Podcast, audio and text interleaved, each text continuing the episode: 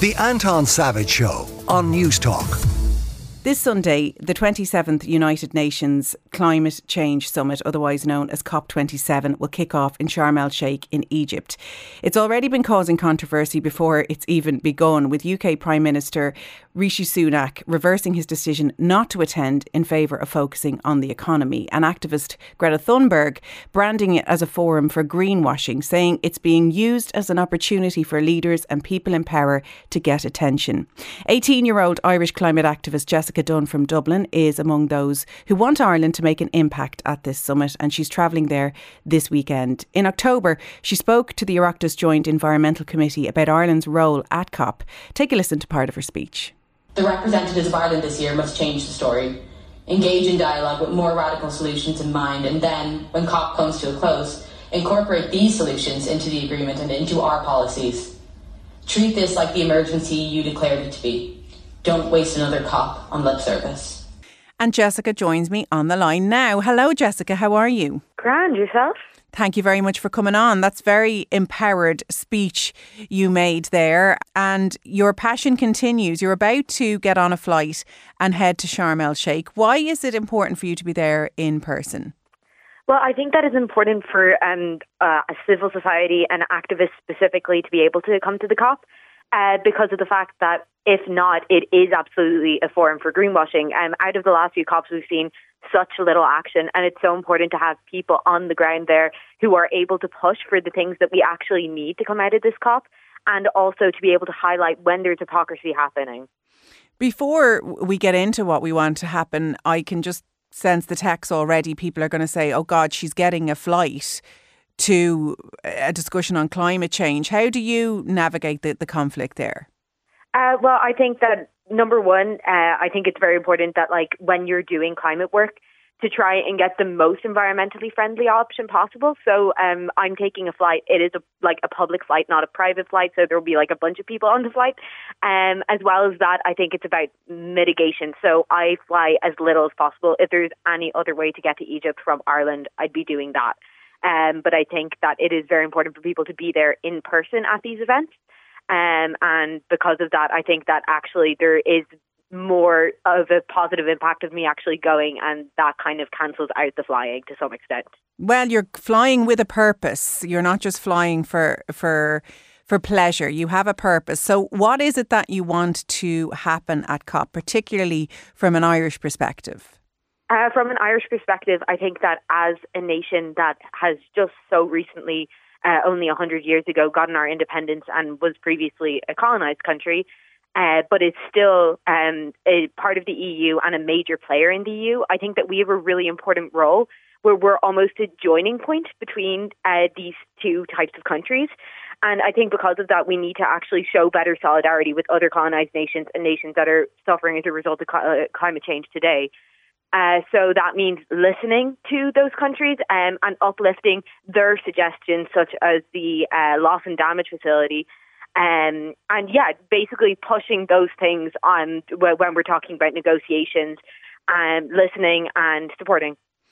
How correct is Greta Thunberg and other criticisers of COP in that it's just greenwashing? So all these heads of state come together and even make legally binding plans like uh, the Paris Agreement that they then don't stick to. I mean, it's one thing to meet and have this awareness, but if action doesn't happen, what's it all for? Oh, absolutely. I mean, uh, going to COP26, I really was.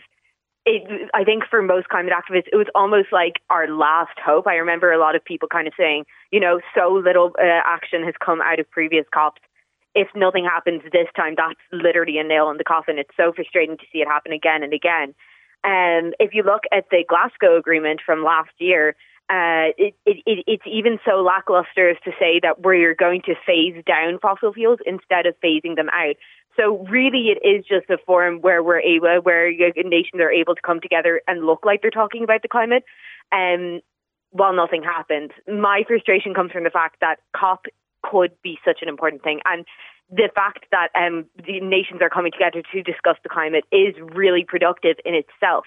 But if we don't actually utilize the space and if we don't actually listen to the science and the people who are being affected by climate change today, well, then there's really no point in it. What do you make of UK Prime Minister Rishi Sunak saying he wasn't coming to focus on the economy and then making a U turn? I mean, look, there's a lot going on eh, eh, when it comes to his domestic issues at the moment. Everybody knows that. But is that indicative of what's going on at the moment that capitalism is being put before everything else? And that's where it was on his priority list and other nations.